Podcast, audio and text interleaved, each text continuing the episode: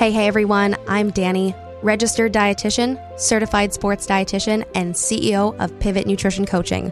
On Friday, September 2nd at 11 a.m. Central Standard Time, I'll be launching my new podcast, But First Pivot, to share my all foods fit approach and real life client success stories to inspire you to pivot away from all the fad diet nonsense and confusion.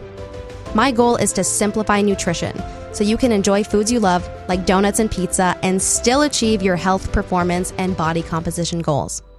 Our first success story may not have ended with a crown, but she's most definitely a winner. I'll be joined by one of our VIP nutrition coaching clients, Elisha Pillow Daugherty, who recently placed in the top 16 at the Mrs. International pageant in Tennessee. When she competed in the same pageant one year ago, Elisha remembered feeling like she was starving, exhausted, and unhealthy. This year, Elisha competed with a whole new mindset thanks to Pivot. Even walking the stage five pounds heavier, she felt leaner, stronger, healthier, and so much happier.